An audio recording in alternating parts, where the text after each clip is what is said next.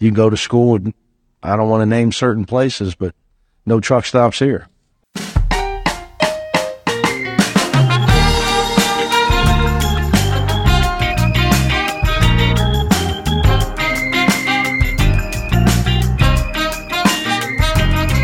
Welcome to No Truck Stops, a Pac 12 basketball podcast. I'm Carlos. Joining me, beating the COVID allegations, Avery at Brave Grapes, I'm back from the dead. And fellow basketball boy, Greg at Banana Marks. Another bad week. Two in a row. Good. All right. We're, Hey, Mick Cronin, I I guess I just never registered him speaking, but now I am convinced he sounds like a livestock judge. Him and Tommy Lloyd both look and sound like livestock judges. what is Mick Cronin's accent? Because it's not Southern, but it's like. Isn't he from like Minnesota or some shit? I thought he was from like Southern Ohio. Oh, I guess just because he coached at Cincinnati, but Cincinnati is like more Kentucky than it is Ohio, and so I think that's the accent. it sounds like someone who was raised in like rural Virginia. Okay, so Greg, what's your guess on where uh, where since where Mick Cronin was born and raised? near the border of Ohio and Kentucky. Yeah, Cincinnati. Is that a Cincinnati accent? I think it might be. Okay. I mean, I don't know where that's from because it sounds kind of Southern to me. Like it sounds vaguely Southern. Sounds like someone that would hang out at a saloon. Southern Ohio is basically the South. Not not really, but like I had no idea that Ohio bordered Kentucky.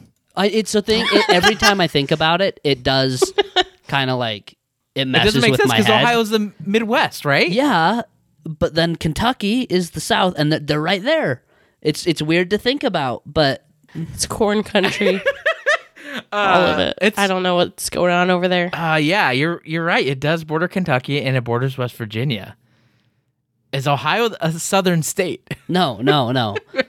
the The better question is: Is Kentucky a Midwestern state? Hmm. Hmm. Okay. No, the answer is no, but they're very close. Okay. I don't think about that part of the country. Yeah, no truck stops here. We I already try not we already- to. That is major, major truck stop country right there. I'm so committed to the no truck stops bit that I forgot everything I knew about American geography. Except Literally everything Mick gone. has renounced his truck stop origins, and he has come here. he's he is he's West a Coast. he's a coastal elite. Yes. a left Coastal coast elite. elite. much like much like those of us in Utah, as the Big Twelve fans would say. Oh my god. Do we have that tweet unhinged. somewhere? it was so we have funny. that? If if you search left coast elite, I'm sure you'll find it. Well, I'm. I think I, I, I think I tweeted about this. Yeah. Okay. Uh, at Bearcat MTA said, honestly, guys, Utah can kick rocks. Colorado can kick rocks. he said CSN Stanford can kick rocks. rocks. Yes. uh, Cal can kick rocks. Oregon can kick rocks. Washington can kick rocks. I'll take Arizona, Arizona State, Oregon State, and Washington State. Screw the snobby left coast deluded elitists. I was like, Utah is the snobby Utah's left with coast? you, buddy. Utah's begging you to drag them to the Big 12. Are you kidding me? Utah's a culture fit. absurd. I cannot believe uh, that was one of the most insane tweets I've ever seen. Uh, did any of you watch the uh, NBA All Star festivities? Are you all basketball sickos enough to engage in any of that? I didn't even know it was the celebrity game was being hosted at the Huntsman Center That was pretty weird. until I saw photos of the crowd and I was like, wow, they can't even fill the crowd for that.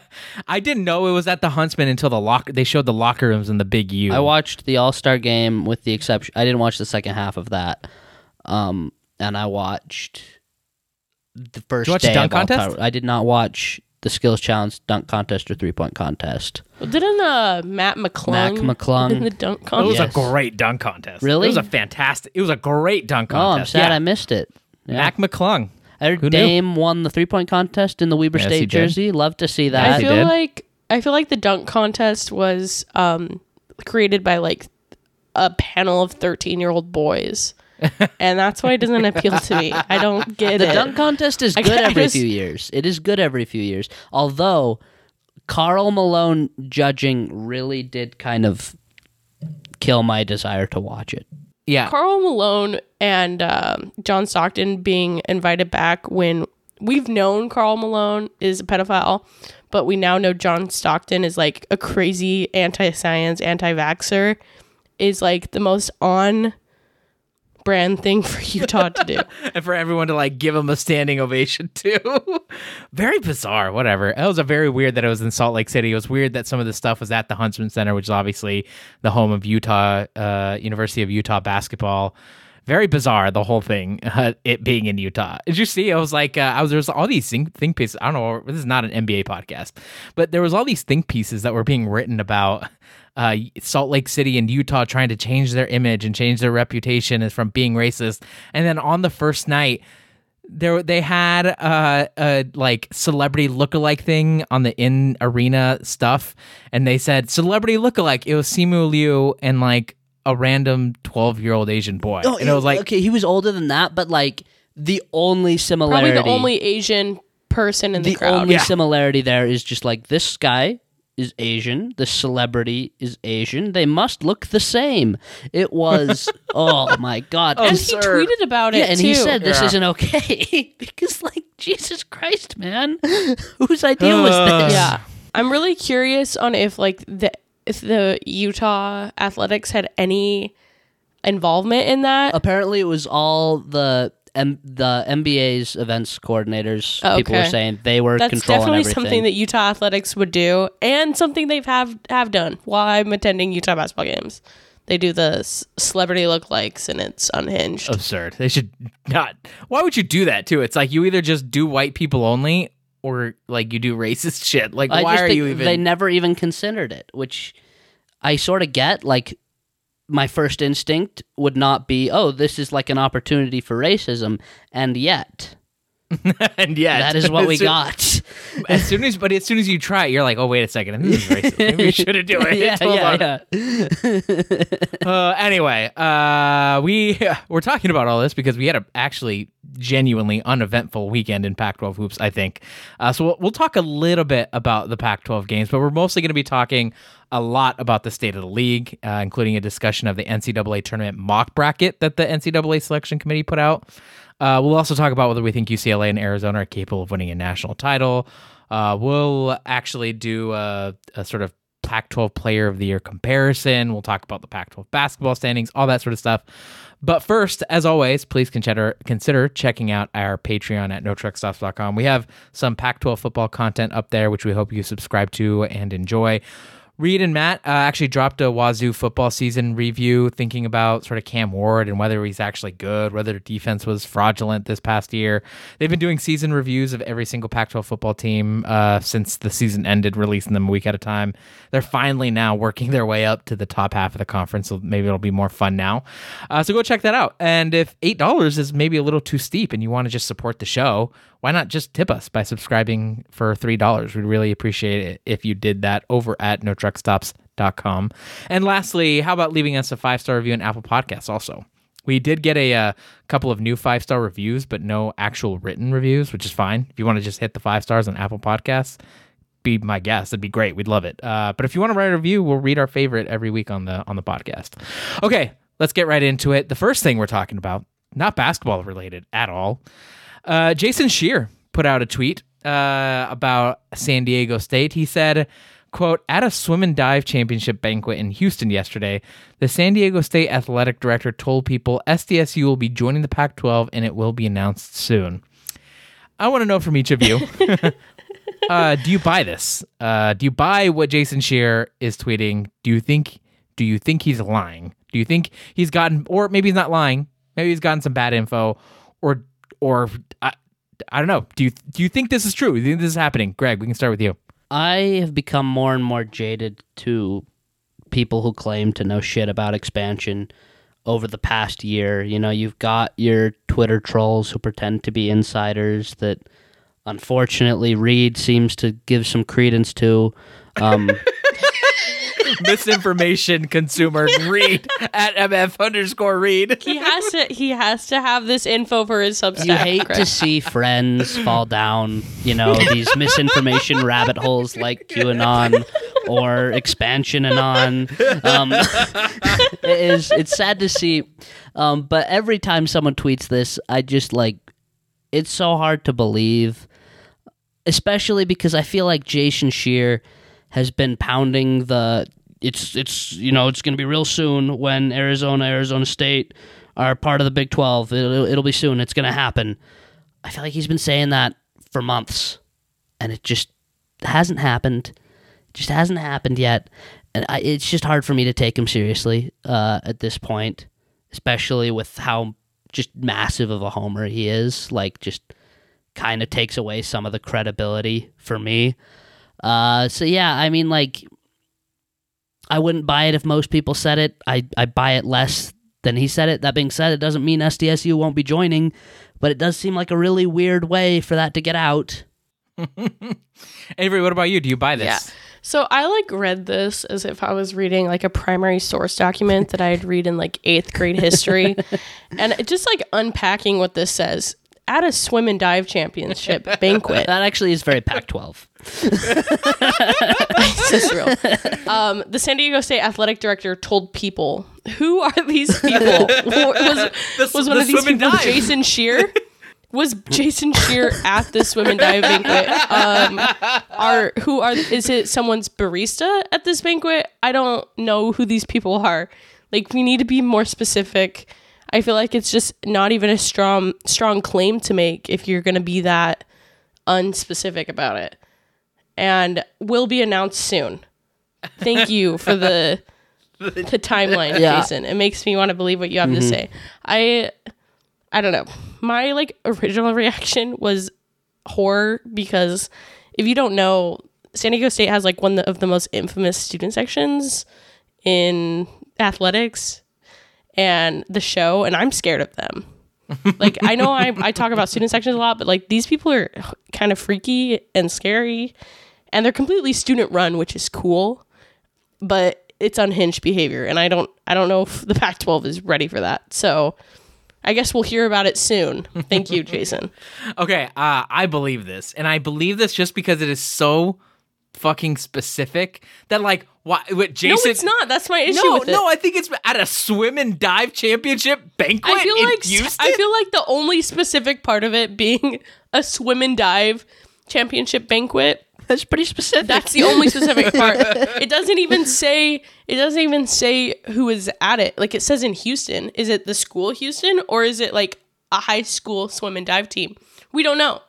We don't know. He didn't say University of Houston. I, I think we have a Who, it could be anything. I think we have a who, what, when, and where in this We tweet. don't. we don't, we because he don't have a when. We don't have a when. Soon is not a when. at, at at a swim and dive championship. Oh, championship I thought you were talking about the timeline for when it gets announced. No, no, we have a who, what, when, and where. We don't know. wh- We don't have a why. Why would the San Diego State athletic director say this at a swim and dive? I mean, do you? I needed the San Diego State athletic director to speak on this statement because, like, this is something that you release a statement for right now. okay, where, where? If it's if he's wrong, where did the lines get crossed? Because I, I personally don't think Jason Scheer is like. Let me just plug a bunch of shit into Mad Libs, and I get sw- at a swim and dive. I don't know. This is the man that said he w- will physically threaten any young man who breaks his daughter's heart. Well, he didn't So say physically. I- He said, and I quote, "kill." Like those were his words, and then he qualified it afterwards by saying, "Like, like, like I'm not joking." Like, yeah. Um, but where did the lines get crossed? Because this is, I, I believe this because it's specific. I think it's bold to say. I think you're right. If he had said San Diego State Athletic Department, I feel like calling out specifically. I don't know their athletic director's name, but I feel like calling. I assume it's a man. Is that bad to assume?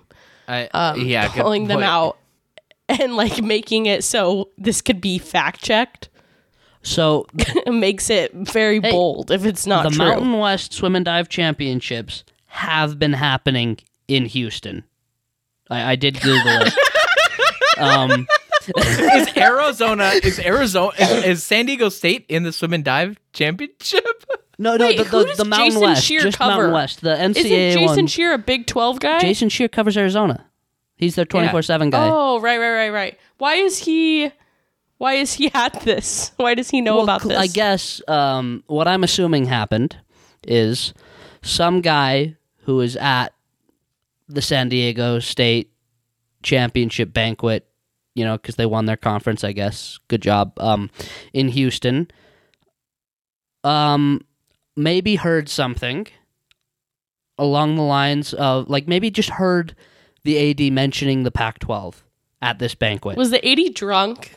Because who doesn't get drunk at swim and dive championship? I know I have at, at all What's the ones that I've what's been the director's name? uh, I'm not sure, but what I think happened is I feel like we should just DM them on Twitter That's- right now. ask. That's a good point. Um, but What are we? Are we journalists? but I think this person heard him mention the Pac-12 and was like, "Ah, I've seen that this Jason Scheer guy, this Jason Scheer guy likes to tweet about expansion shit. He'll appreciate this. Oh, but me just saying that the the AD heard, I mean, the AD mentioned the Pac-12. That's not very exciting. I bet." He'll care more if I say that uh, the AD said that they'll be joining the Pac-12 with an announcement soon or some shit uh, and he and he DM'd Jason Scheer on Twitter, and then he just was like, "Cool, I'm gonna tweet that," and that's what happened. I've decided I just feel like canon now. Um, I feel like someone from San Diego State, since that he personally called out the athletic director, someone at San Diego State needs to like say something, unless it's true. So apparently the men's uh, I don't know now that I'm, is there is it was it at the men's swim and dive championship banquet? No no clue. But the men's swim and, swimming and diving championships for the NCAA D1 is isn't isn't until March this is the Mountain West one that's 20 happening in Houston, though. Oh. Mountain West Championships. Uh, what? There's a Mountain West. Who is DMing Jason Shearer? this is the most I really should have done Who more research on this. Okay, why is the Mountain West? Is there a Mountain West school in Texas? maybe there is a Arizona alum who works adjacent to the San Diego Sta- State swim and dive team. Well, you assume the people that told Jason Scheer this are the ones that were told by the athletic director, and that's why he kept them anonymous and just called them people. People seems like right? such I assume that people is Jason's source, and he's protecting his source. So San Diego State, by the way, the, their women's swimming and diving team did win the 2023 Mountain West Swimming and Diving Yes. Championship, and and it was presented in Houston. So I mean, I don't know. It just seems weird. It just seems Why weird to me. Like, in Houston, why would though? Jason Scheer tweet this? Like he's just randomly like I I just yeah something got crossed here, but uh we'll have to talk about. I mean, just real quick, uh, very quick reaction. If San Diego State j- did join the Pac-12, would this make you excited either personally or for the Pac-12? They they harbored a rapist, so I don't feel I don't feel good about I- this. I- I don't Mm. like San Diego State. I'm a documented San Diego State hater. Um, That is true. I I just don't I don't like them. I'd rather they didn't join. I get people talk about fake shit like TV markets and you know other. I I, I just don't give a fuck. Uh, I'd rather they didn't join. San Diego is a much better location than many being proposed. San Diego, great city. I think I enjoyed my time there. Like but wherever SMU is. I don't want any of that. it's in Dallas, I think. I don't want to add. uh, okay. SMU is just in too much, too close proximity to the Big Twelve, and I don't want to be infected with that. okay, so San Diego State, I think I don't know. I, I feel like I'd I feel like I'd have. I think that'd be fun, like to get a bunch of teams to San Diego State, and I live in San Diego. That's fine. Uh, like I get to see, I would get to see all the Pac-12 games happening here in, in San Diego. I don't know why. Why?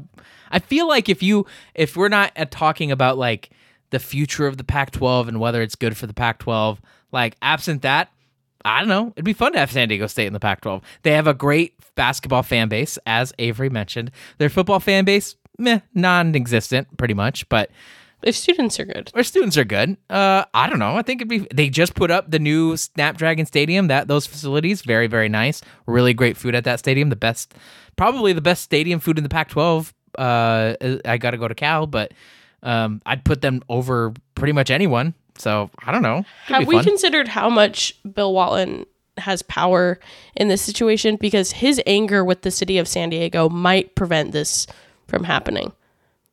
Bill Walton because they don't handle the homeless UCLA will be gone population though. the way that Bill Walton would like.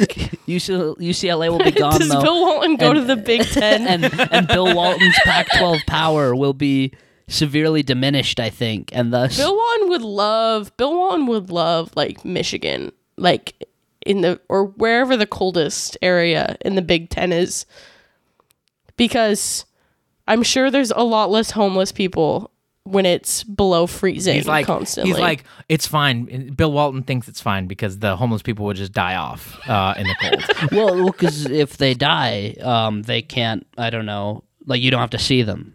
I think that's Yeah. That's how he That's- feels. but can he go biking when it's that cold? is is the lack of homeless people worth cold biking conditions for Bill Walton? That's a great point. That is a great point. Welcome, Bill Walton, to No Truck Stops podcast. We are so happy to have you here today to ask you these hard-hitting questions. Oh, what a piece of shit. I'm so I'm so over Bill Walton. Anyway, okay. So we think we think maybe this is bullshit. I tend to think this might be true here from Jason Scheer that the San I, I believe I don't know if it's true. I believe the San Diego State athletic director did probably tell some people or leaked it to some people that this was happening. Um, now, I think it's more likely that the San Diego State athletic director jumped the gun um, and got ahead of himself. I think that is way more likely. But I do believe the San Diego State athletic director did tell some people, and it got leaked to Jason Scheer I think it's more likely that he just mentioned the Pac-12 while talking to someone, and they decided that wasn't exciting enough. I'm gonna turn this into a tweet format and tweet every day a new tweet based off of this format from this tweet. so look out for that. new new bot that just tweets. I don't know. Washington at, at an athletic director. equestrian at, a, at an equestrian championship banquet in Kentucky, Lexington, Kentucky yesterday. uh, the Liberty athletic director told people New Mexico will be joining the Pac-12 and it will be announced soon. Yeah. Just like that. Yes. Okay. Anyway, that's uh that's that rumor. So we thought we'd just get that out of the way. It'd be fun for basketball. I think that would be a bigger get for basketball than it would be for football, but we'll see. Uh, okay, quick recap. Everything that went down in the Pac-12 this past weekend. Hint: not much. Uh, on Wednesday night, a midweek game. UW beat Oregon in Seattle 72-71 in overtime, giving the Ducks their third loss in five games. Uh, on Thursday, Colorado beat ASU in Tempe 67 to 59 thanks to 23 points from Tristan da Silva. An hour or so south, Arizona beat the hell out of Utah 88 to 62 off some blistering shooting from the Wildcats. Meanwhile, USC beat Cal handily 97 to 60. UCLA played with its food against Stanford but ultimately beat the Cardinals 73-64 and Wazoo beat Oregon State 80 to 62 in Pullman. On Saturday, ASU handed Utah its second loss of the weekend, beating the Runnin' Utes 67 to 59 in Tempe. Colorado put up a bit of a fight against Arizona in Tucson, but ultimately fell to the Wildcats 78 to 68. Uh, UW beat Oregon State in a game that, frankly, I did not even know was happening for some reason 61 47. Holy shit. Uh, horrible scoring game. Both teams combined for 34 turnovers. Very, very absurd shit from them. USC beat Stanford somewhat handily thanks to another ridiculous output outburst from Boogie Ellis, who went off for 33 points off just 16 shots. And lastly, UCLA humiliated Cal early and often, going up 16 to 2 in the opening minutes and never looking back. Uh, just so folks know, oh, I wrote this beforehand, but actually, we do have a final result for Oregon Wazoo. I think Wazoo beat Oregon, right? By Yeah. three. Uh, so that score went final later, uh, later earlier on this evening. So uh, it was 68 to 65 for Wazoo. So uh, Oregon takes another loss. Okay, uh, look, normally we talk in depth about some of the results that uh, were interesting, maybe some big outcomes, but uh, I'm just going to be honest here. Nothing was really super interesting this weekend. It was a really bad slate of games, which is what happens when the middle of the conference is poopy the way that it is. So, uh, the top three teams in the league, Arizona, UCLA, and USC, all swept their opponents. So instead, let's just touch on a, maybe a couple games, one to two games uh, that we each kind of watched. Just let's touch on those quickly. So, Greg, what results or performances stood out to you from this weekend? So I think the most important game of the week for the Pac-12 was Utah Arizona State. Uh, I think that had real tournament implications. Utah needed that game. Arizona State, I guess they're they're still alive. You know, So uh, Maybe, yeah, they are. Uh, they definitely needed. sixty-seven in KenPom right now. Oof, they needed that game too. Uh, ASU, of course, they beat Utah in a game that I thought was really good in the first half, but I was not able to watch the second half, so I don't really know what went wrong for Utah. Other than that, their their wonderful streak of on the season being 17 and 0 in games they lead at halftime and 0 and 10 in games they trail was finally broken as they were up by one at half and then lost this one. But uh, I don't know, pretty disappointed. I was really, really loving Keba Keita in the first half. I thought he was playing one of his best games, and it just seems like the foul trouble got to him. I assume that's one of the reasons Utah lost. I don't know. Yeah. Uh, what what happened was, which is uh, kind of ironic considering that Utah is what they are as a defensive team. The dam broke. Uh, they gave up 28 points in the final 10 minutes of the game. That uh, then they were outscored 28-60. I actually think their offense was okay. It wasn't horrendous in that final frame. And in fact, it felt like both of them were exchanging some big buckets for multiple stretches there. Um, but in the end, Arizona State uh, pulled away thanks to some uh, really good, really good play from guys like Dem- Desmond Cambridge and Devan Cambridge. Um, they hit some really timely shots. DJ Horne hit some timely shots. Utah, I guess, had a kind of a stretch where they went a little bit cold to end the game as they normally do. So, um, yeah, tough, tough game for Utah. Arizona State probably still not in it. Utah is probably more of a bubble team still. They're number 55th in KenPom and 57th in the net. Still outside the bubble, but um, much closer than Arizona State is. So maybe maybe just a harmful harmful result all around. Um, Avery, you got a game that or a performance or a result that you're uh, most interested in. You thought was intriguing. Um, I guess both of mine would be Arizona's stretch this week against Utah and at Colorado, specifically how little Azuolas Tubelis did and how easy it was for Arizona to win both of these games. Like, Azuolas Tubelis barely played in the first half against Utah, and he only ended up with what, like 12 points or something? 11 points, yeah. And then against Colorado, it was kind of the same thing. He had some weird foul trouble this week. He ended with 13 points, which is like, I think his his like average this season was like 20. high 20s, right? Oh, it was only 20. I think it was like close to the low 20s, 2021 or something. I just feel like his impact this week was not really there. Against Utah, he had that weird personal foul where he fouled a guy and then kicked the f- basketball mm-hmm. To like the Oh, yeah. 10th row of the stands and he got like benched for the rest of the half. Um, and then like Colorado, he's just very quiet and Arizona was very dominant in both of these games. Like Colorado came back um, in the second half and played like a pretty close second half, but Arizona had pulled so far ahead in the first half that it didn't matter. And it just didn't seem like Azuolas Tubelis was making a big splash at all. Yeah, he's had a, a brutal three game stretch here. He scored, uh, to your point, Avery, 13 points against Colorado, a 5 for 10 shooting. I mean, 5 for 10 is not bad, but feels like he takes way more than 10 shots. Uh, Yeah. Against Utah, 11 points, 5 for 11 shooting, not particularly efficient, not really attacking, not getting to the line very often.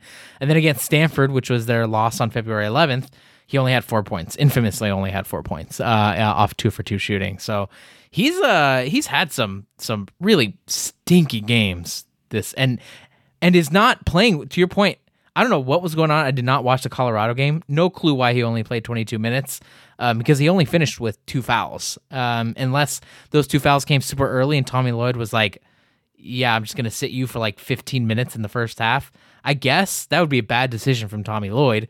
Um, but he played 22 minutes against Colorado, 20 against Utah, 17 against Stanford. That's pretty bad. It's not good. I feel like we're seeing after like two weeks ago we talked about how much Azuolas Tubelis has grown from last year, how he doesn't disappear. We're seeing the resurgence of 2022 uh, Azuolas Tubelis. Yeah. Um, which is not good for Arizona. They need him to be dominant, I think, if they're going to make a run in the tournament. This is this is concerning, and I think I think we'll talk a little bit more about it when we get onto Player of the Year discourse. Yeah, were you not? Were you? Were you not? Were neither of you really impressed with what Arizona did? Then, I mean, they beat the shit out of Utah. They handled them, and then They kept Colorado at arm's length for most of it. I mean, it feels like the Colorado game looks closer than it was. Like in the first half, it it was not close. Like they beat the shit out of Colorado in the first half, and it felt like they were just kind of skating to the finish line in the second half. Like they weren't really trying that hard. So it does it is impressive like how easily they can do that teams, but Utah also was shooting really fucking bad against Arizona. Like bad for Utah. It was it was it was like fine. Like Utah will have those games sometimes, and you have to expect that when you're a team that's not very good. I mean, well, it's not very good like offensively, you know. But I mean, they just shot ridiculously well. It felt like there were stretches where they just could not miss, and you know when Kerr Kriisa has a great game against you offensively, specifically shooting wise, like what what were his numbers? Let me see. four for four from three. Yeah, yeah. When Kirk points on Kriisa that goes game. four for four from three, you're just going to lose, and you're going to lose badly. So like, whatever. I'm not. I don't want to like take any credit away from Arizona because like, good job. It's impressive to win when your best player is kind of anonymous, but also Arizona's just much better than these teams. So like, it's not overly notable. Tristan da Silva was really great though against Arizona. Yeah, he uh he finished with what? 18 points off of 7 for 13 shooting.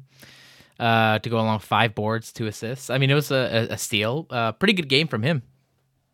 So, yeah, good for Arizona. Uh I've got here Oregon losing to UW on Wednesday uh was a very notable one. I think this one started this started Oregon's descent into irrelevancy yet again. Uh how do you lose that game if you're Oregon? Uh, that was a horrendous. That was a horrendous offensive and defensive performance from Oregon. Uh, Washington shot 47% from the floor. The Ducks got nothing from Will Richardson again, and and I think the most important, he had ze- literally zero points. Uh, the most concerning thing about what's going on with Will Richardson, and I kind of feel bad for him. I'm wondering what's going on with him. Like he turned down several wide open looks down the stretch. Like was not in overtime and in regulation. Like was not shooting the ball and had really good looks and passed them up each and every time.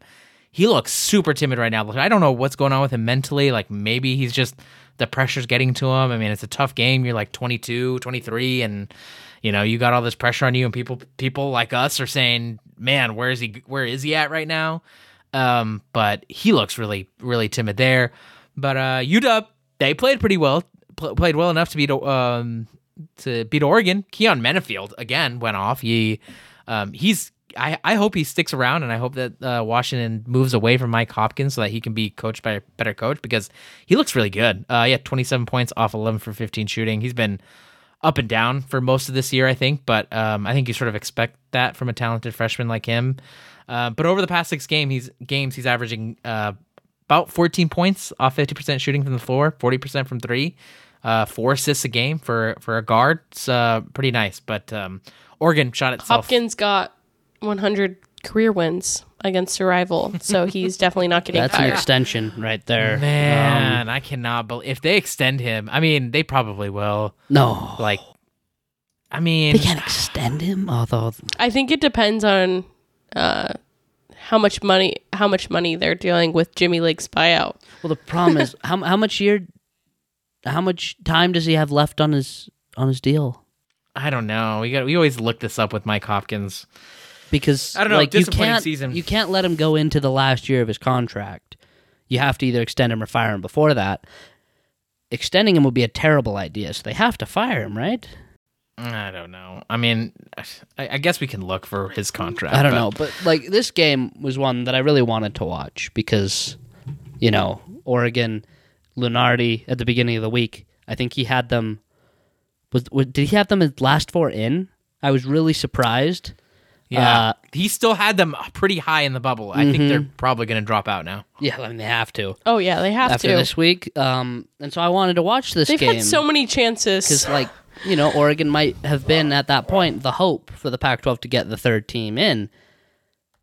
And then the game got delayed. It was already starting at 9 p.m. Mountain, and the delay just uh, it broke my spirit, and so I didn't watch. Yeah, this one got delayed 40 minutes. I think something was wrong with the rims or something like that. It's pretty pretty ridiculous. Um, any other games that were that stood out to you that you paid attention to? You think are worth calling out? Um, Well, I was watching the All Star game, so I did not catch any of Oregon's loss to Washington State, but that is also embarrassing. Yeah. Oh, oh, and two now again. They, they've done this two years in a row, uh, where they look like they're in position, they might be able to do something, and then they just straight up falter. Um, they go fall by the wayside. It's it's really really bad. Uh, Oregon Oregon has some stuff that like the Dana Altman era. I think needs to be re-examined here pretty soon. Like I, you you can't fire him after two bad seasons, but how many how many how how much longer how, do you need another one of these seasons before you even think about that?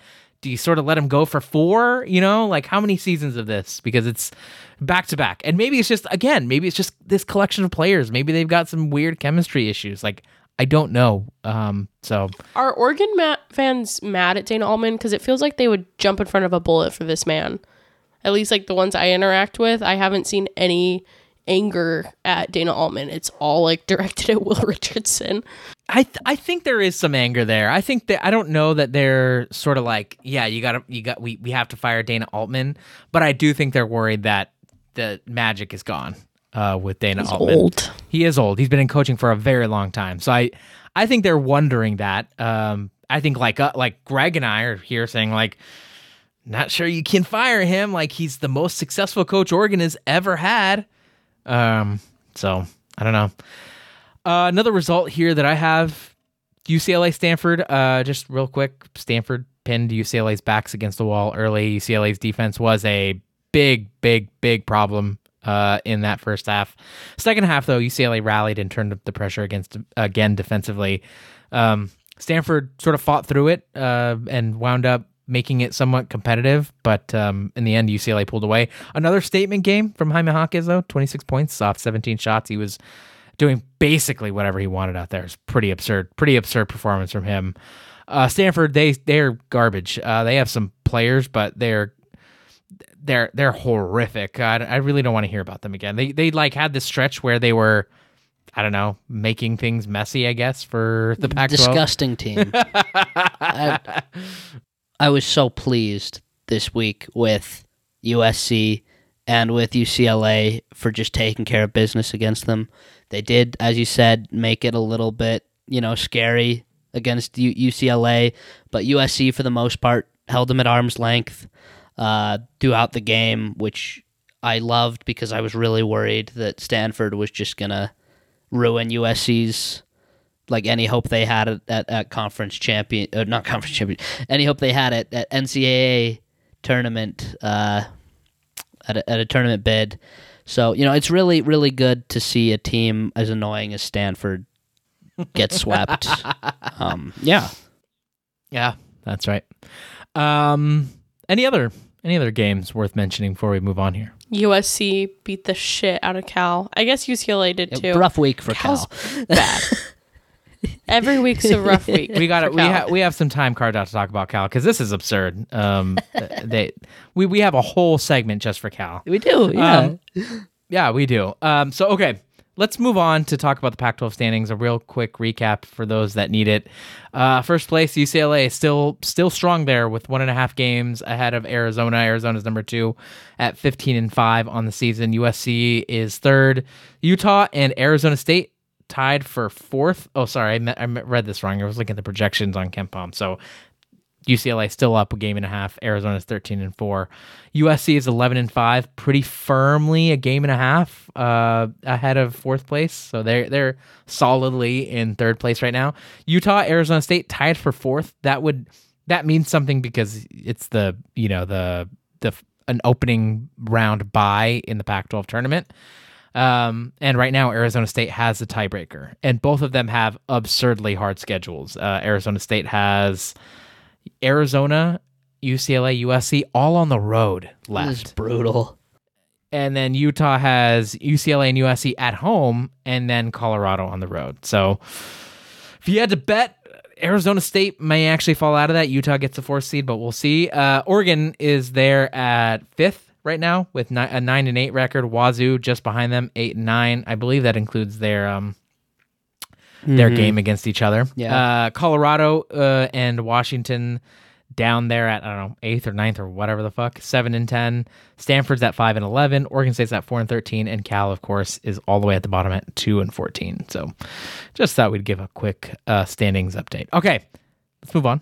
Saturday morning, the NCAA selection committee dropped its bracket preview where they seeded the top 16 teams in the country. This one was a big deal, caused a big stir on the timeline because it's the NCAA selection committee. This is not like Joe Lunardi or whoever. It's like the actual selection committee making some statements about what they're caring about, what they're looking for. Um, so I'm going to read through the bracket and how they've seeded each uh, each team and we can talk about it. So, uh, first up in the South region in Louisville, Alabama gets the overall one seed. The two seed in their bracket, Baylor, um, they get the committee's seventh overall seed. Then it's Virginia with the third seed in the South. They get 10th overall seed.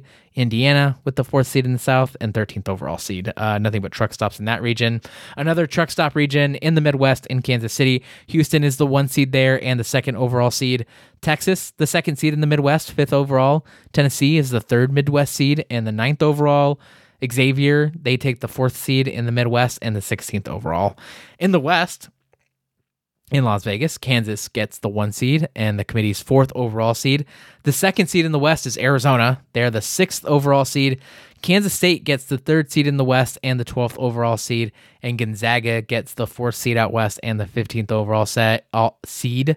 And then in the East, in New York City, Purdue, a one seed there, and the committee's third overall seed.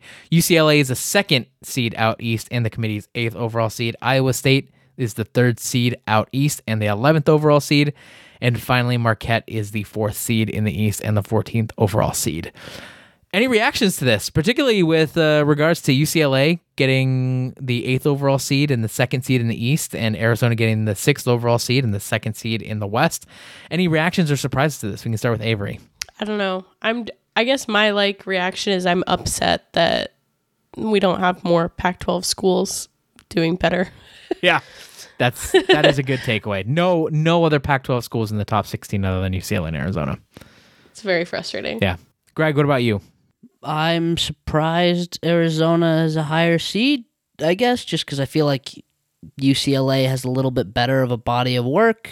But I guess Arizona beat UCLA, so maybe that is being taken into account. I don't know. They're pretty close, so I don't really care that much about the difference. Although it does kind of matter, right? Because Arizona will be cl- playing closer to home, you know, less travel time. I think that's that's how it works. Uh, I don't know. Outside of that, I, I don't have a lot of thoughts other than, like Avery said, it's tough. The Pac 12 only has two teams in the top 16. Yeah. I'd say both of them are probably somewhat somewhat firmly underseated.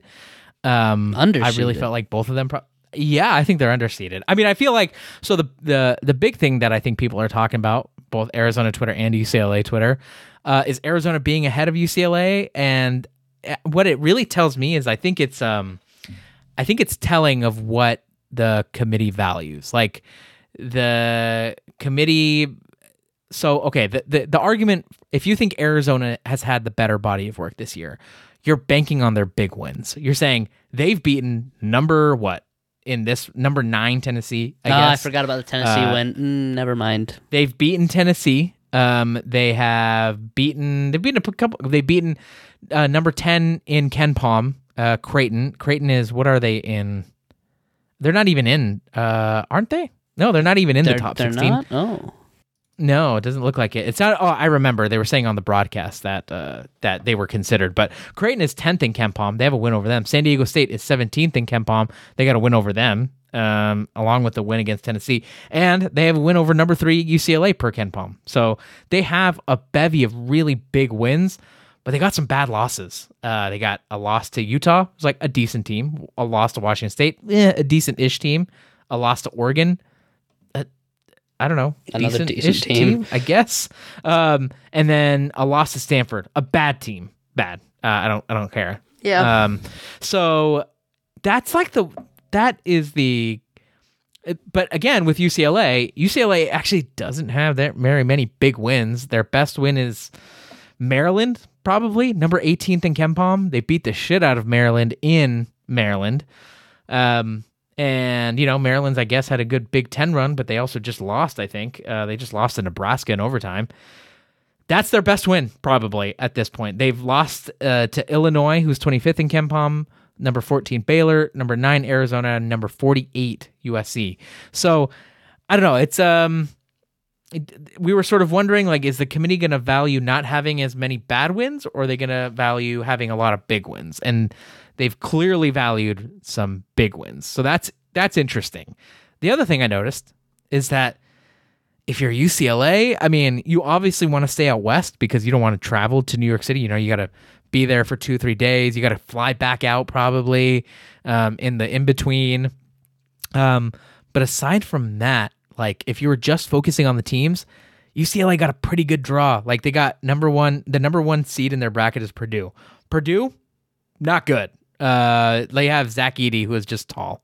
Uh, Um, oh I- yeah, and uh, uh, UCLA's never had a problem with bigs, so that'll be fine. Yeah, uh, Iowa State and Marquette. I mean, there's not a ton of athleticism in that bracket, and UCLA struggles with athleticism also. Whereas the All I'm seeing is truck stops. it's true they are truck stops, uh, and then Arizona has Kansas, Kansas State, Gonzaga. Now, none of all, all- flawed teams, but they've got some. They've got. I feel like I'm more scared of that bracket than I am UCLA's. But I think both of Um, them were fortunate to not be in. Like I think the South and the Midwest were scarier brackets than both the ones they got. I think that's probably true. Alabama. I mean, Al- I don't trust We- Alabama as a we tournament team. Disagree about Alabama and their style of play. Your ideas that variance make like the three point shooting makes you a worse tournament team just don't make any sense. Like this idea that threes have variance, whereas UCLA's reliance on mid range jumpers is not at all subject to variance. As if the least, like the shot that is least subject to variance, like layups and dunks, Alabama gets a shit ton of those. Yeah, I Like- mean, uh, but the thing is, is that the vast majority of teams are going to try to prevent them. Like, you'd rather have Alabama taking 43s than, uh, than any than you would have them sort of trying to pr- chase them off the three and give up layups and dunks, and that's what makes them high variance. Yes, but Alabama has shooters, which is why they're so Yeah. good. I mean, I, I, I- I just think when you have to lucky. re- when you have to rely on threes like that, it just does not. Uh, in a single elimination tournament, I think that's bad. I think you could have a bad shooting night and completely fuck yourself. If you have to I mean- rely on threes, yes. However, it's the best way to play. Like, if you're going to play the highest level of basketball, that's the way to do it. Like, you are maximizing your odds by taking the best shots. I guess I'm just when you're when if if Alabama has a bad shooting night, uh, they're true. probably It's true, but so They're is anyone else. I I don't know. I mean, I don't know that Alabama's playing in the mud like a UCLA can. Um, you know, but yeah, but whatever. I think that mean, has we'll more see. to do with UCLA's defense than it does to do with their offensive style. Yeah, I guess, uh, yeah, except guess that we'll Jaime see. Jaquez is just such a good shot creator. I mean, Arizona plays a very similar style of basketball. Well, I think the difference Um, is they're- that they're Alabama is a better shooting team.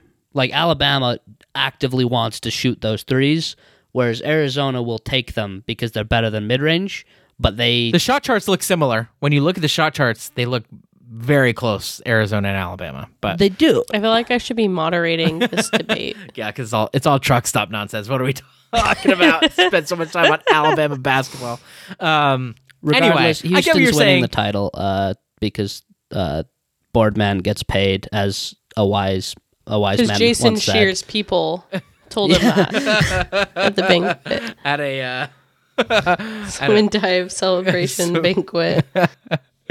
um anyway so okay fair enough. I mean i i, I tend to think that uh ucla might have been slightly underseeded. I'm not really too upset about it. What what this says to me also ucla needs to kind of win out from they've only got four games left. They got to probably go four and zero here if they want to get a shot at a one seed. If they want to jump arizona they probably should win out. They should definitely beat arizona so um, who knows? Maybe seeding won't matter. You know, sometimes the seeding stuff, it's like maybe it's better for UCLA if they go out east and they're just, you know, it's it's sort of the bubble situation. It's like no, we're all locked in. We all have to be on this. We're not gonna see family, all this other stuff. Like maybe that that matters. What matters is that none of them end up in the same region as a school with some crazy absurd mascot because that goes horribly wrong for everyone involved. every year. It's science. That's true. Uh, do we have any insane mascots here? No, because this is the top 16 seeds. The insane mascots come later. The Xavier, the the Musketeers. Are they Xavier or just Xavier? Xavier, I don't know. I think they're just Uh, Wait, hold on a second, Avery. Xavier has the blue blob. Oh, fuck. and they've got Oh, Sean Miller. Don't Gre- like forget. Greg said. Like Greg's, like Greg said. It's a day out of the Midwest region. Oh, this guy is a big. He's just a. He's just. He is a. He's a blue blob. He's, I'm so excited for the Patreon um, episode when I just analyze the March Madness mascots and do my Yeah, bracket Midwest- that way. The Midwest I'm going to do that by terrifies myself. me. That one, like, that terrifies me. Houston, I think, is going to win the title. Texas has my Lord and Savior Timmy Allen. Tennessee is fucking good. They're just low because they got fucked by some buzzer beaters. And Xavier has the blue blob and Sean Miller. No, I need I need to unpack why they have two mascots. Um, the Blue Blob and D'Argonon the Musketeer. Why are there two? Sure. D'Argentan. D'Argonon. I knew that. I've been drinking. I mean, this I'm whole not time, sure. yes. I'm not sure. I I don't know what that dark. Dark. I have no idea how to say that either. D'Argentan. uh, Italian people don't deserve rights. I think it's it's Um, French. Uh, it's from the Three Okay, French people. Musketeers. Same thing. also don't deserve rights. um. Anyway, Xavier, craziest mascot in this entire thing. I think. I looked up Iowa State and and uh, and Marquette, normal normal mascots, but the uh, Iowa State's mascot isn't normal. I don't think What so. are they? Uh, the The Sly- Cyclones? The Cyclones. Aren't they the Cyclones? Yeah, that's but- not a normal But their Yeah. mascot is like a bird. It's not a big blue blob. yeah, well, that's because that's the default. Yeah. is when these schools have mascots that they don't know how to use or might be racist. Um, Utah, they just do a bird. they just get a bird out the, there. The St. Mary's mascot has the greasiest fucking hair. It is I'm scared of the St. Mary's mascot. Aren't they like the number one seed in their uh, conference right now? I feel like I they've been know. really good, but yeah, yeah, yeah. They've been had a great year. Um. Anyway, But their mascot freaks me the fuck out. it's a lizard. It's like a snake. It's a rattler. yeah. The St. Mary Spencer Rattlers. Uh, no, they're the they're the Gaels, aren't they? Oh, am I looking at a different St. Mary? I've been to a St. Mary's game, and it's a really weird looking guy with greasy hair. Oh yeah. Oh Isn't yeah. it like the guy with the chin? Yeah, it's like uh yeah, you're Mhm. right. It's like the USC's mascot. What are the who are the St. Mary Rattlers? yeah, his name is I Gideon. think they might have maybe. Oh, okay. Look at there's a St. Mary's in Texas. Anyway, we've talked Can you see this? We've done so much for our- bullshit. yeah, for our video listeners, go check out. medium podcast. Yeah, if you want to check it out, it's uh, St. Mary's St. Mary's mascot. I'm not sure what his name is. Anyway, uh, real quick thing here. Uh, the reporters asked Mick Cronin about this bracket after the UCLA Cal game on Saturday. He was pissed off. Uh, ben Bolch, who covers UCLA for the LA Times, tweeted out some spicy quotes from Mick. Mick said, "quote When we leave the Pac-12, it cost a lot of. When we left the Pac-12." It cost a lot of people millions of dollars, and there was going to be fallout. I even talked to my old AD, Mike Bohn, about it, and there, and I think it's a direct result of it. Now, I'm not going to put the pieces together for you on how that affects that, but comical. If you ask my one-word answer on that ranking, comical. Unquote.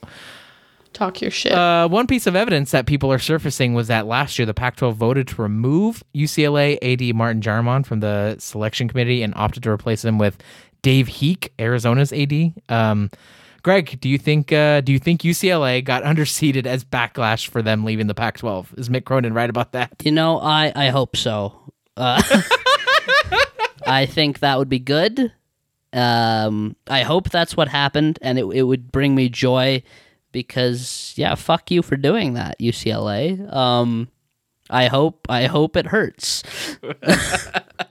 Avery, what about you? You think Mick, you think Mick's right? You think uh, he- this is all punishment for UCLA leaving the Pac-12?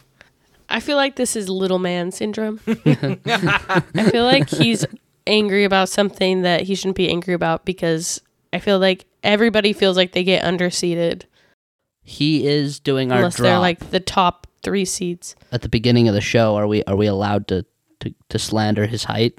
He he slanders his height. Uh, oh, he, knows- does. Yeah. He we're he's, good. he's we're a- good then. He knows Yeah. he's a little guy.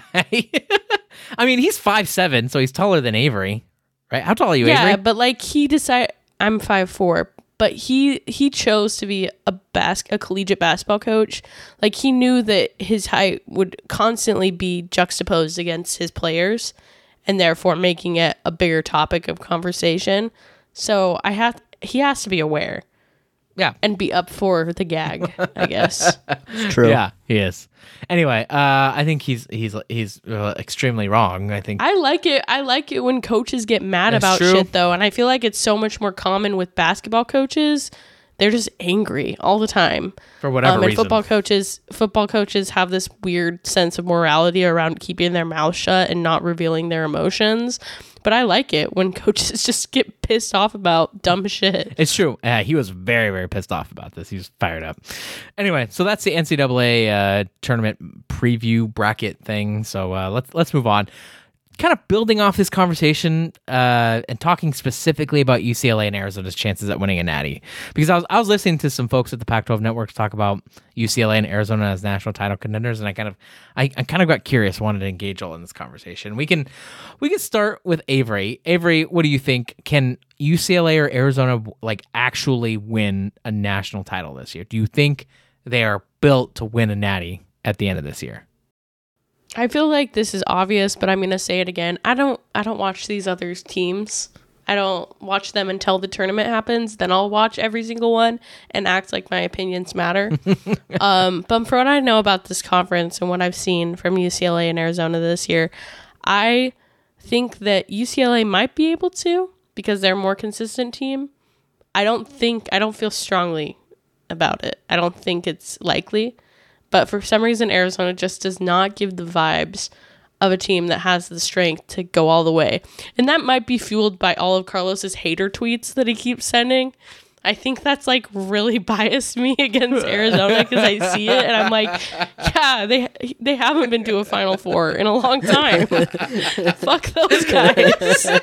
Very powerful tweets. They like get me angry at Arizona for no fucking reason. So my answer is maybe UCLA, no to Arizona.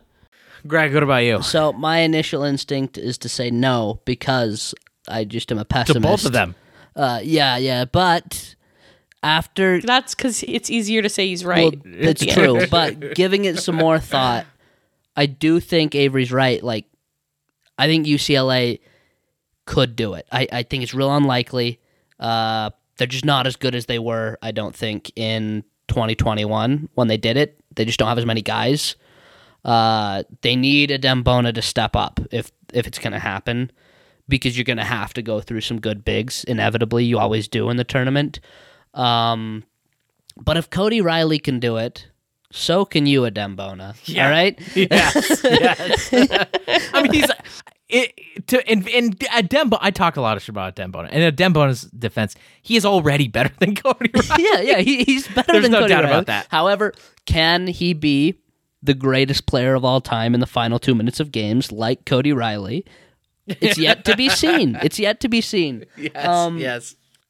Jaime Jaquez is an incredible shot maker, which I think you absolutely have to have if you're going to win a national championship in college basketball.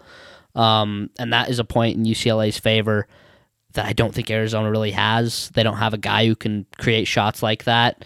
Um, we'll talk about it again more when we get to the player of the year conversation, but I just don't think that's Azuolas Tubelis' game. Um, I'm worried about the lack of real offense that UCLA has, and that's the big thing that makes me think they can't win it. But I don't know. I don't know. We've seen that lack of offense go pretty far. Uh, that being said, that was when they had Jaime Jaquez and Johnny Juzang and Jules Bernard, and they've just got Jaime Jaquez right now, and I don't think Tiger Campbell can be close to what Johnny Juzang was. You know, it's it's it's tough. They need some guys to step up. The defense has to be elite, but I think there's a very slim path for UCLA, and I, I, I don't see I don't see any way Arizona wins one. Yeah, I, th- I think we've talked about this so much. I think both are flawed teams in some really important ways for UCLA. You just mentioned it. It's size. It's literally height. Um, and for Arizona, it's their guard play.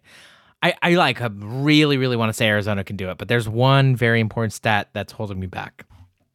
Since 2002, uh, which is as far back as KenPom goes, every single national champion has had a top 22 defense. Every single one. Arizona right now has the number 40 defense per KenPom. Um, we've talked about it in this uh, in, in this podcast several times.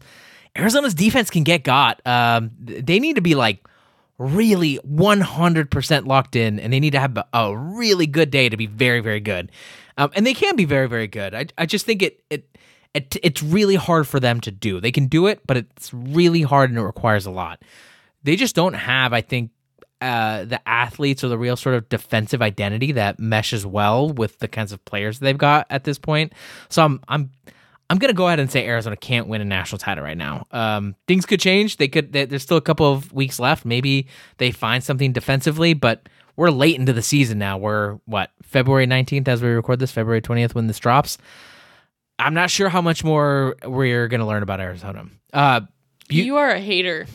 This is an Arizona hate podcast, and I, it's so fucking funny. We're gonna get review bombed by Arizona fans. Yeah, I, when Arizona does well, people get at me for saying I'm blowing smoke up Arizona's ass and think they're so good. Um, and and I'm like trying to pander.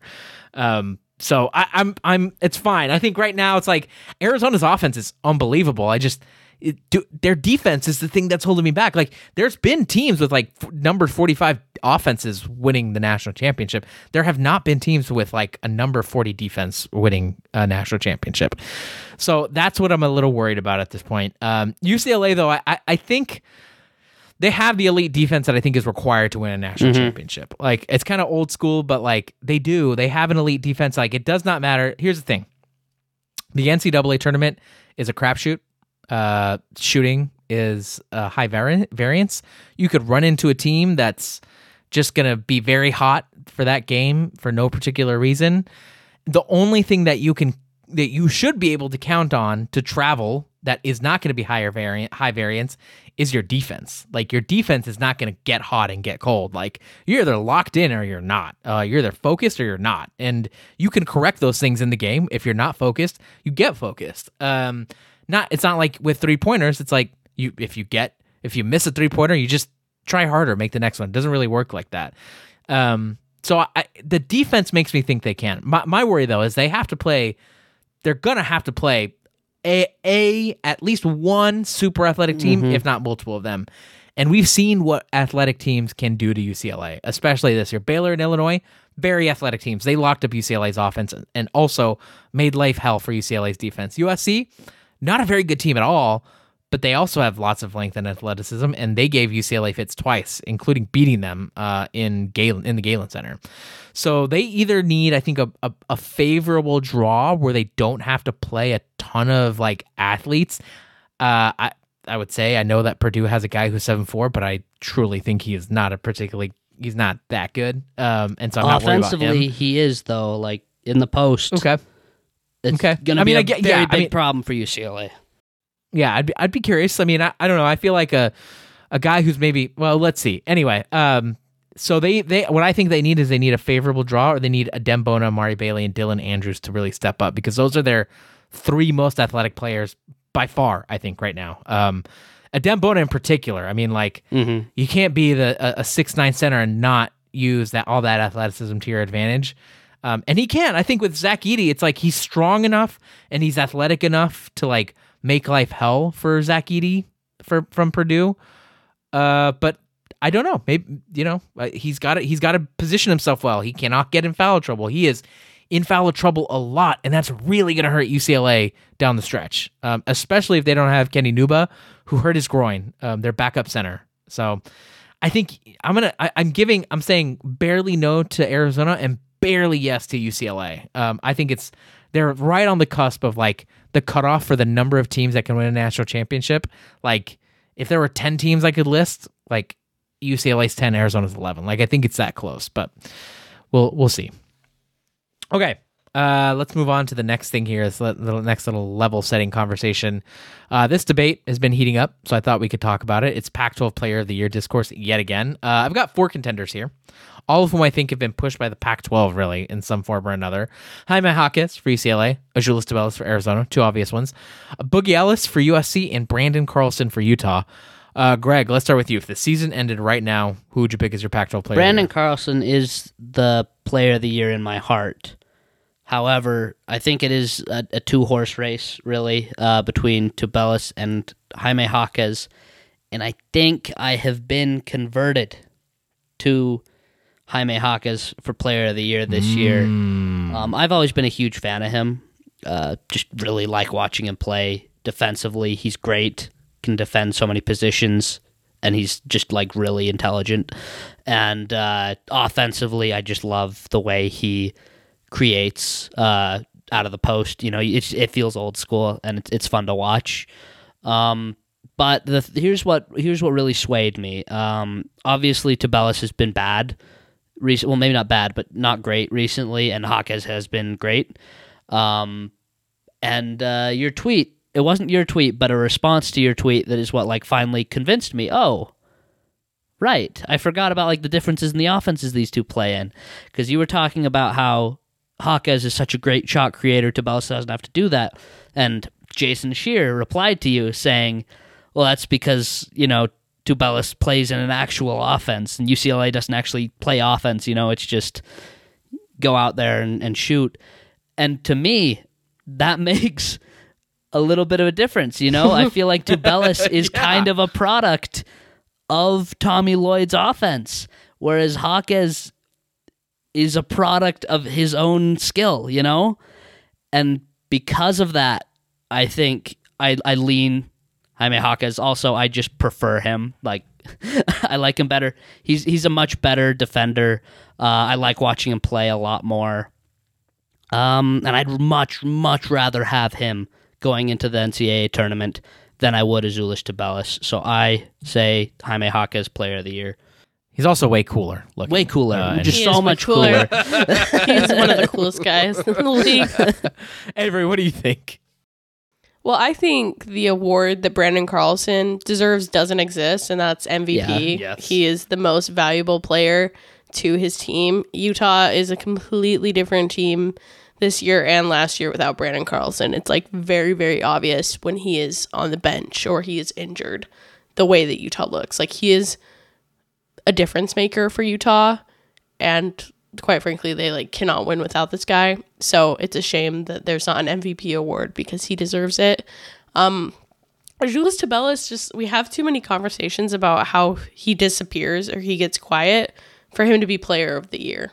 I feel like you can't give player of a year to a guy that will sit out an entire half or like be on the court and just like not really do anything for an entire half consistently. Um, and I feel the same way with who was the fourth? Boogie Ellis. Boogie Ellis, Boogie yeah. Ellis, yeah. Boogie Ellis, Boogie Ellis is like so up and down. Like when he's like when he's on, he is electric to watch. He does so much. He's everywhere. He makes all the difference. But like sometimes he just is bad, just straight up bad, and you never see that from Jaime Jaquez. Like has he had multiple games this year where he was just straight up bad? I don't think so. Like even when he doesn't have a great game, it's still fine. Yeah, feel, he He's also not kicking the ball into the stands. He had a stretch where he was not good and he was not. Sh- he wasn't high. It, it's hard. You got to grade them on a curve where where he wasn't playing up to his standard. I think he where he sort of just was not score was not shooting particularly well. I guess I'll say, and that was really. I don't know, December 30th. I'm gonna I'm gonna do this right now. Actually, um, up Well, until the While you USC game when they lost. Go ahead. while you do that, uh, I think one thing that also matters is when Jaime Jaquez is not quite so good offensively, that's when the defensive difference really like that's when it matters because even when he's quiet offensively, he's still playing really well defensively. Whereas Azuolas Tubelis, uh, I mean, I don't, I don't want to say he's like a terrible defender, but uh, he's not Jaime Jaquez, like not even close. He's I, this conversation was like a lot more fun like two weeks ago. I feel like this was a better fight to be had between these two, but like the last few games for Julius Tubelis, I feel like he's played his way out of contention. it's it's interesting because for I don't know maybe three weeks ago it felt like it felt like Tubelis locked it up like he had that forty point game Yeah. against Oregon and it was That's like That's true. I forgot about that. it was That was like crazy. it was like yeah, he's got it. This is his now. And now now it's I mean, it's been a fun race to follow. Like this is one of the more fun Pac-12 Player of the Year races we've ever followed. Um, so that's cool. But I, I um, that stretch for Jaime Jaquez where he was not very good for UCLA, he's picked it up since then. He was scoring 14 and a half points off 39% shooting, which is not good. It's very bad. 39% shooting from the floor, 36% from three, which is actually still pretty good. But he was getting nine rebounds, three assists, 1.4 steals, 1.3 blocks, 2.6, 2.7 stocks, uh, if you want to call them that.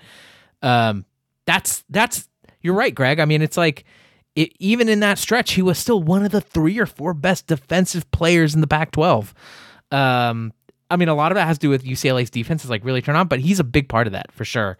Um, that stat that you were bringing up and that tweet that you were bringing up, Greg, uh, was about how many uh, of Azuolas Tubelis's made baskets were assisted versus Jaime Jaquez's. 69.6, very nice, of Tubelis's made baskets were assist have been assisted this year. Only 50% for Jaime Jaquez. A lot of Azuolas Tubelis's uh, offense comes from him getting clean looks and outlet passes in transition, him being a rim runner. Now, he is an excellent rim, run, rim runner. Like best rim running rim rim running Rim, rim, big rim, rim, rim. in the in the nation probably. Um but I tend to have a bit more bias towards a guy who can create his own shot the way that Jaime Jaquez does. Um when you watch him, it's like he's getting the ball from 15 feet out. He's got a bevy of moves and spins and pivots that he uses. He's very savvy as a player to get the positioning that he needs, and he hits the coolest looking fadeaway jumpers. Um, and that, and on top of that, he's again a top five defensive player in the league. Beats out Azuolas Tubelis' defender hands down. So, I I think I'd give it a Jaime Jaquez. Azul, I, I we're we are give we are talking a lot of shit about Arizona. I gotta say, first of all, go back and go back and look at our January twenty third recap. Or the, I'm gonna read the title. It says Pac-12 basketball recap. Arizona is back. Like we're willing to we're willing to talk about Arizona when they do well. Um, when Arizona actually ha- and there was times where it was like, oh, oh, Azuolas Tubelis really locked this up. Like Jaime Jaquez could get back in the race, but Azuolas Tubelis locked it up.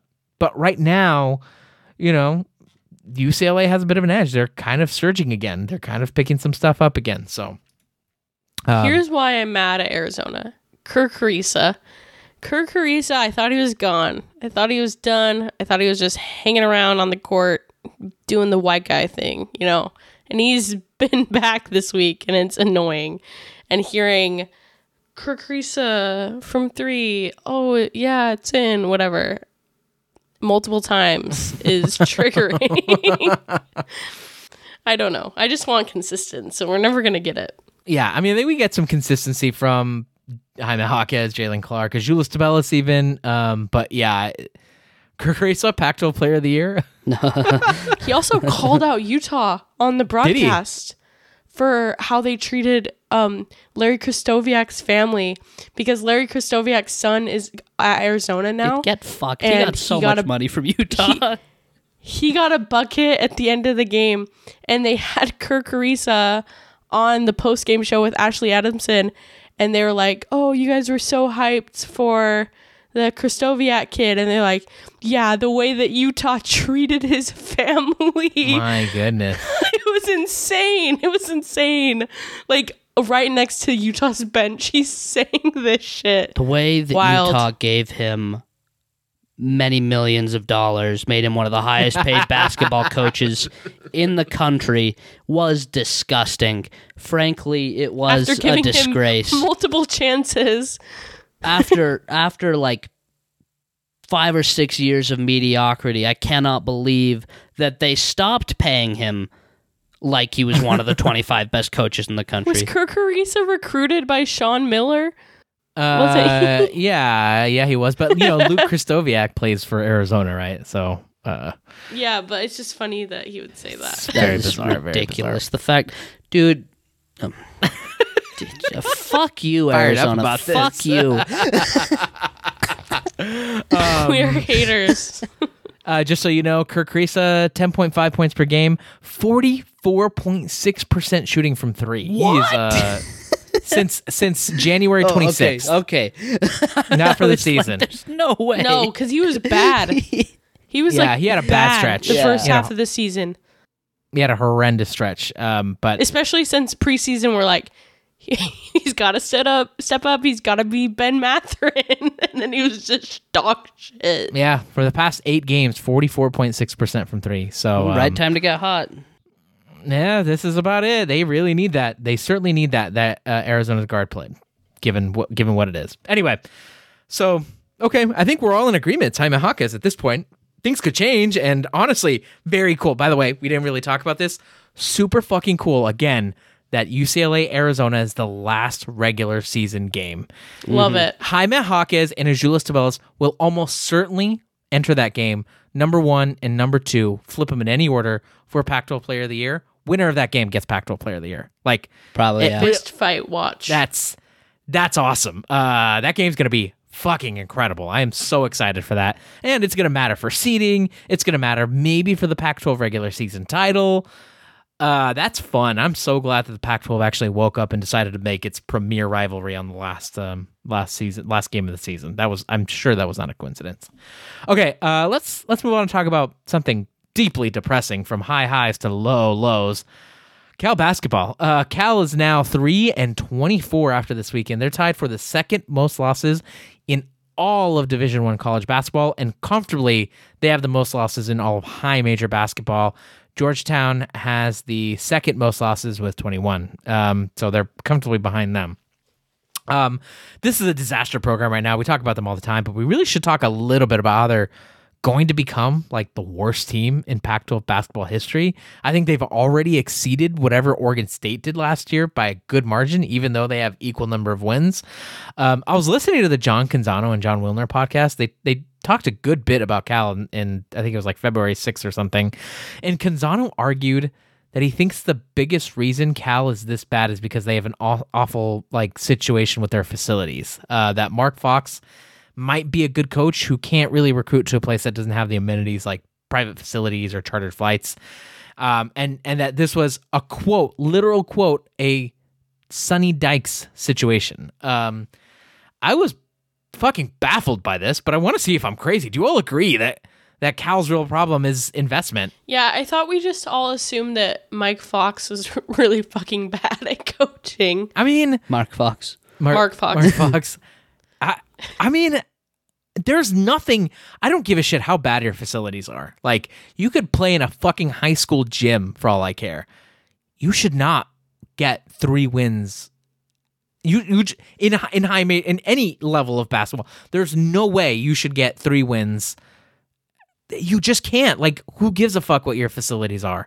Especially as a coach that's getting paid that much. It's like they're not like they they lost to UC San Diego in back to back years. What their their facilities are at like behind UC San Diego's or like whatever UT Arlington or whatever fucking mid major low low major Division One school they lost to.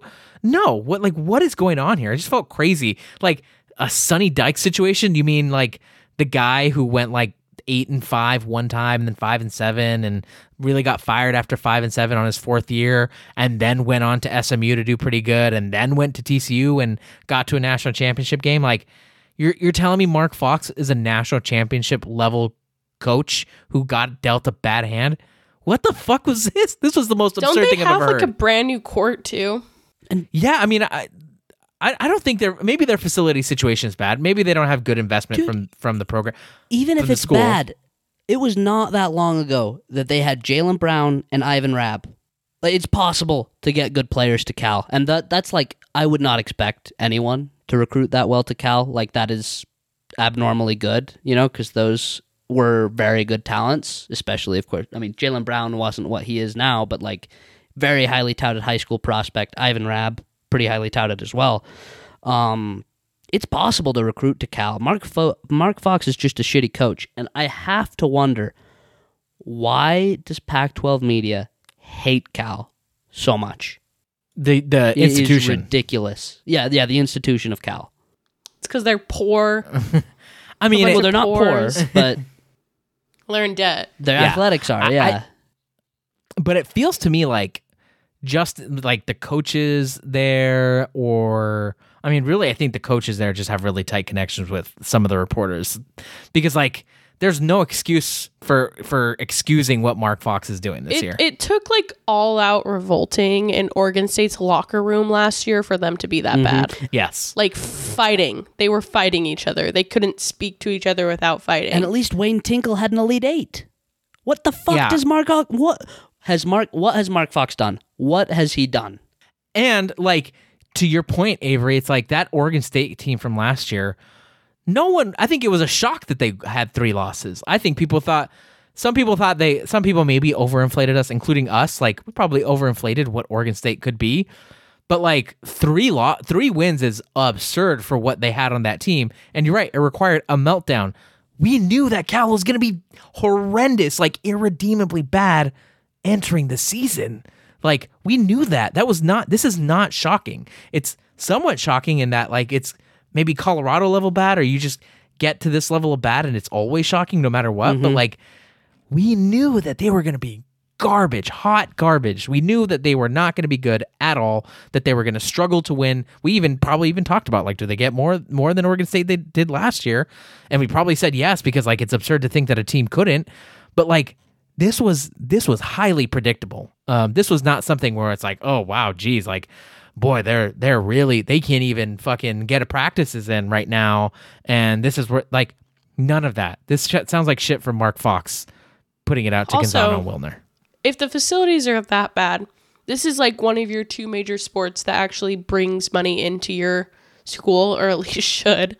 Like they should be able to find the money to fix some of the facilities, especially since they're not paying any crazy buyouts because they refuse to f- refuse to fire their coaches. Yeah. Well, they're in that debt for the stadium. Yeah, that's not ideal. that's true. but just pay pay Mark Fox's buyout, whatever it is. Like you will get more return on investment from a new coach than you will on better facilities. Although not chartering flights does feel a little bit Yeah, sure. like that. That's something you should be doing. I mean, these are very big people. Um, very big unpaid people. Maybe that's why they're like we can't fit in the. What's their they tallest get player? off the plane We and they're just like fucking very sore fit on these planes. Maybe that's it. That's probably the explanation. But no, I mean, I think it, it goes so much beyond that. And also, it's just like the recruiting. It's like the recruiting is not like they- they've completely absolved Mark Fox of his recruiting woes. And it's like, look at St. Mary's. Like, St. Mary's is having a great year. They've built it with a lot of local talent. They got a kid from Mountain View. Uh, they've got a kid, kid from Moraga, California. They've got a kid from Lafayette, California. They've got a kid from Livermore, California. Those are all Bay know a Area lot about. St. Mary's. I'm looking at their roster. You know, it's like that kid, Aidan Mahaney, grew up like 20 minutes from Berkeley. Um, and he's like, you should, Avery, you'd love this little white kid. He's he's actually very fun to watch. Uh, um, How much but, St. Mary's have you been uh, watching? I watched I watched like one game against Gonzaga a couple weeks ago, and like Aidan Mahaney was torching him, torching him. It was the most absurd thing you've ever watched. we do love when someone torches Gonzaga. Um. Anyway, so it's like a bunch of stuff like that where it's like, dude, you got some talent there, and even it's not great talent, but yeah, I, this is all Mark Fox to me, and I, this I'm is once again wondering if the Big Ten is interested in Cal. You can have them for free. yeah, they will take a not just uh, they will take no revenue shares, just zero dollars. No, they can't. They can't. They're gonna. They're desperate for for getting rid of their stadium debt. Uh anyway, uh, Cal is. They, they've got some major issues. There's no way Mark Fox is coming back. Like there's no way you can run this back with Mark Fox. Mm-hmm. Just there's none. They've got a top sixty. Claiming it on facilities would be insane shit, though.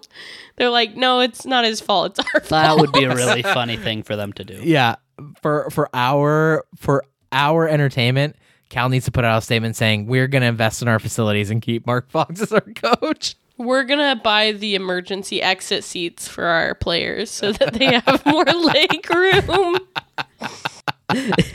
is is that really funnier in the long run when next year we have to watch a Mark Fox coached Cal basketball team? Uh, this is the consequences of our own actions thing. don't, don't act like you're watching Cal. Uh, Regardless, you, you may have me there. Occasionally, a team that I want to watch will play Cal, though, and then I will watch Cal.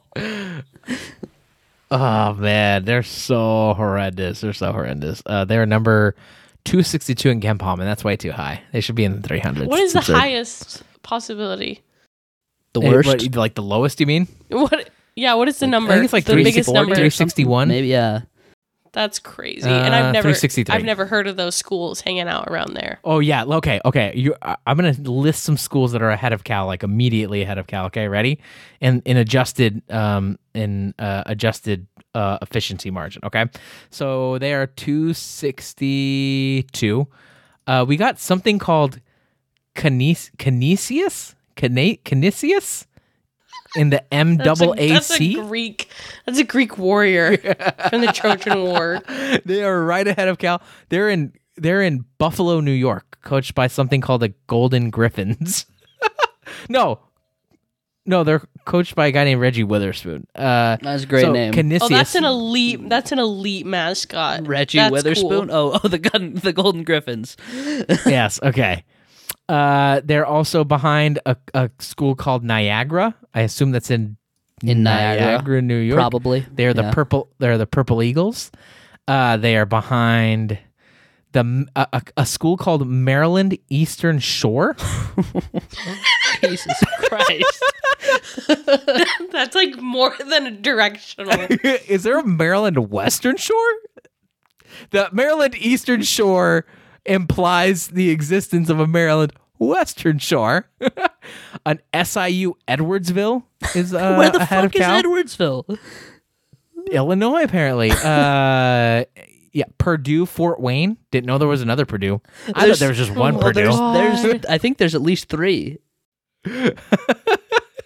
Um, Are any of these schools in Power Five conferences? no, they're like no. They, they you would Like, is you there heard any of them, Power Avery? Five? No, Cal I is mean, the like, worst are there P5 any team Power Five? by far. Are there any? What's like the closest Power Five team to Louisville them? was close for a while. is it? Probably Georgetown. I'm looking at. eh, I'm looking for a Power Five team that's below them. I'm gonna assume I'm not gonna find it, right? No, there isn't No. one. I'm sure of that. Okay, I think- so. Maybe it's like Georgetown. Uh, I, I I guess if you count. Oh my God, yeah, I'm scrolling up, up, up.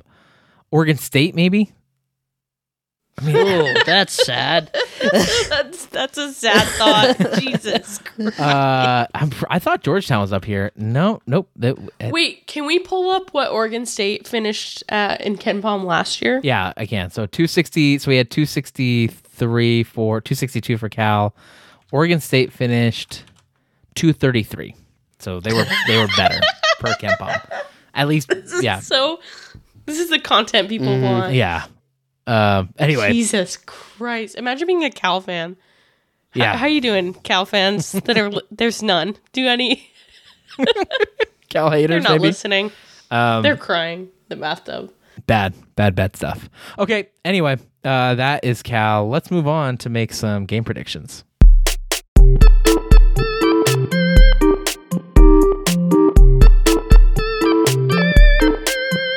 All right, uh, Greg, do you have a Woodens Weekly winners update? I do. I have a double update. Last week, Oh my!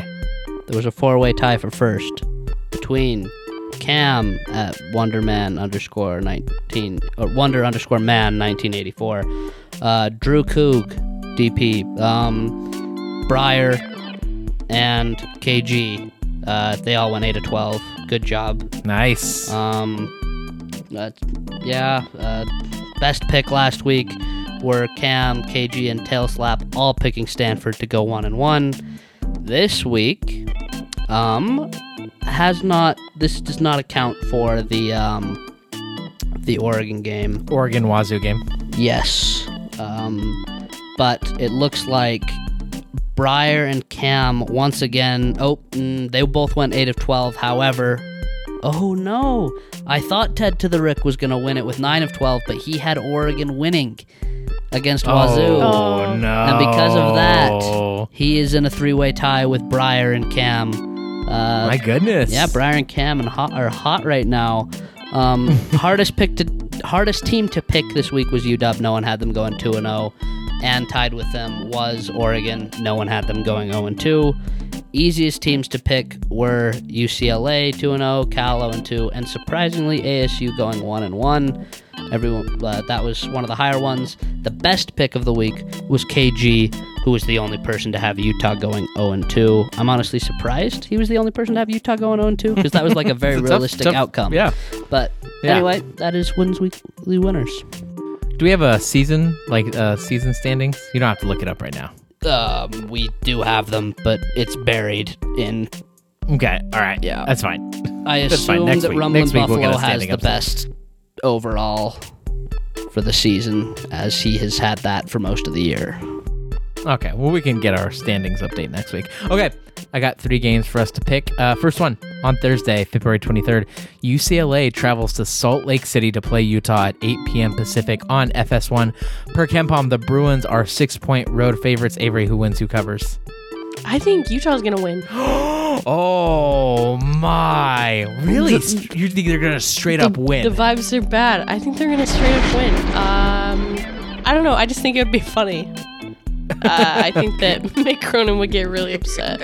okay. And I don't know. I think Utah had a rough week and they're ready for like a good sh- shooting game by Utah standards, which could be scary. Okay.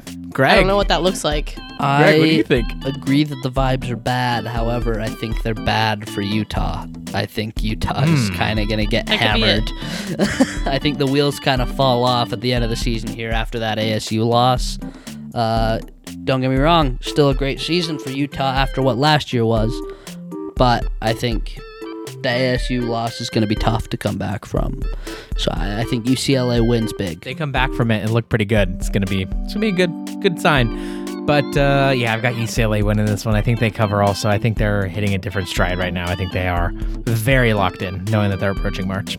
Uh, second one on Saturday at 11 a.m. Pacific on CBS. Arizona State is traveling to Tucson to play hated rival Arizona. The Wildcats are 11 point home favorites. Favorites? Favorites. Greg, who wins? Who covers? I think Arizona's gonna win, but I think ASU covers. I think ASU hmm. makes it a game. ASU has a better record than it feels like they do. You know, they're 19 and 9 right now.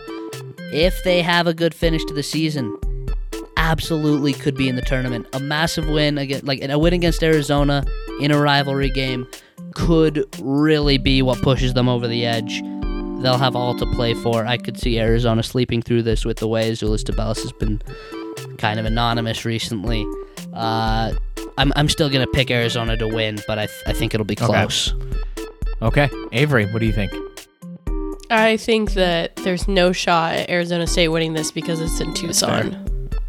Maybe, maybe if it was in Tempe, but Tucson is not an easy place to play, especially for a rivalry game.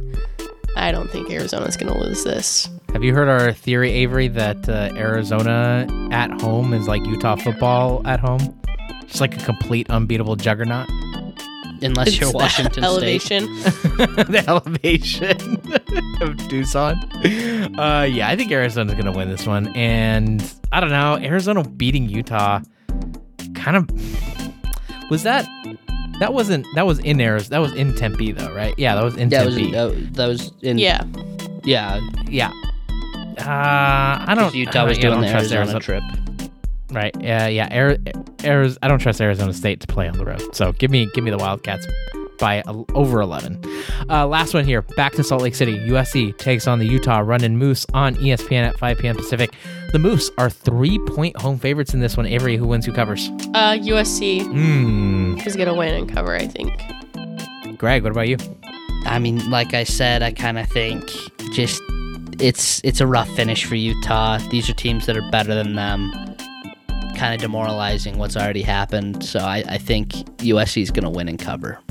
USC, they ha- all, let's see, one, two, three, four, five, six, seven. Seven of their eight losses this year have all been away from Los Angeles.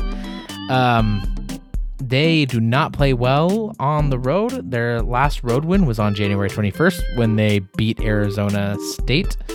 Um, they are one, two, three, four, five, six, seven, seven, three. It looks like three and seven on the road away from LA. Mm. Not good. Um, I, KenPom has this as Utah's as three point favorites. I'm a little skeptical of that line, but I do think Utah wins. I think they're well coached. They're going to be at the Huntsman.